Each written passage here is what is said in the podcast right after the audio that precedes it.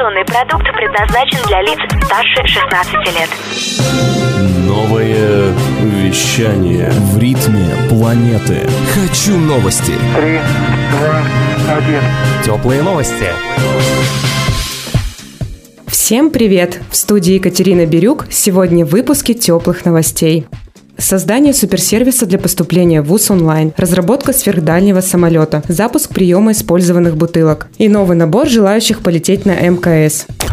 Россияне с 2021 года могут получить возможность поступать в вузы онлайн с помощью комплексной автоматической госуслуги – суперсервиса, рассказал РИА Новости заместитель генерального директора организации «Цифровая экономика» Дмитрий Терстепанов. Суперсервис предполагает создание единого портала образовательных программ для удобства их поиска и сравнения. Главная особенность – то, что сбор документов для поступления в ВУЗ можно будет оформить в электронном виде. Также прохождение некоторых вступительных экзаменов будет доступно дистанционно дистанционно. Отметим, перечень из 25 первоочередных суперсервисов в марте был утвержден Президиумом правительственной комиссии по цифровому развитию. Компания Airbus планирует создать лайнер, дальность полета которого составит 8700 километров, сообщает Рамблер. Новая модель самолета будет оснащена более комфортным салоном, измененной топливной системой и новым, более вместительным баком в хвостовой части. Кроме того, специалисты модифицируют шасси и оптимизируют систему закрылков. Проект планируют запустить с 2023 года.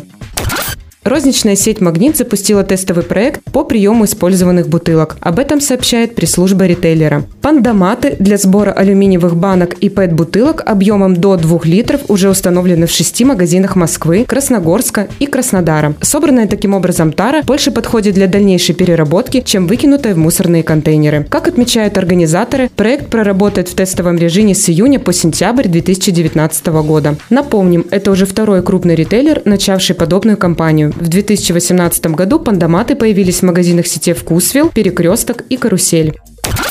Космический туроператор Space Adventures начал сбор заявок от желающих полететь на МКС, сообщает РИА Новости. Ранее туристов отправляли на Международную космическую станцию только на российских кораблях «Союз». В настоящее время компании Boeing и SpaceX создают свои пилотируемые космические корабли Starliner и Crew Dragon. Причем первый в космосе еще не был. Его испытательный беспилотный полет запланирован на август. А Crew Dragon успешно завершил свое испытание в марте. Как сообщает НАСА, уже в 2020 году желающие смогут совершить космические путешествия на МКС длительностью до 30 дней дважды в год. Полет и месячное пребывание на станции будет стоить от 59 миллионов долларов. Это были теплые новости. Меня зовут Екатерина Бирюк. Всем пока!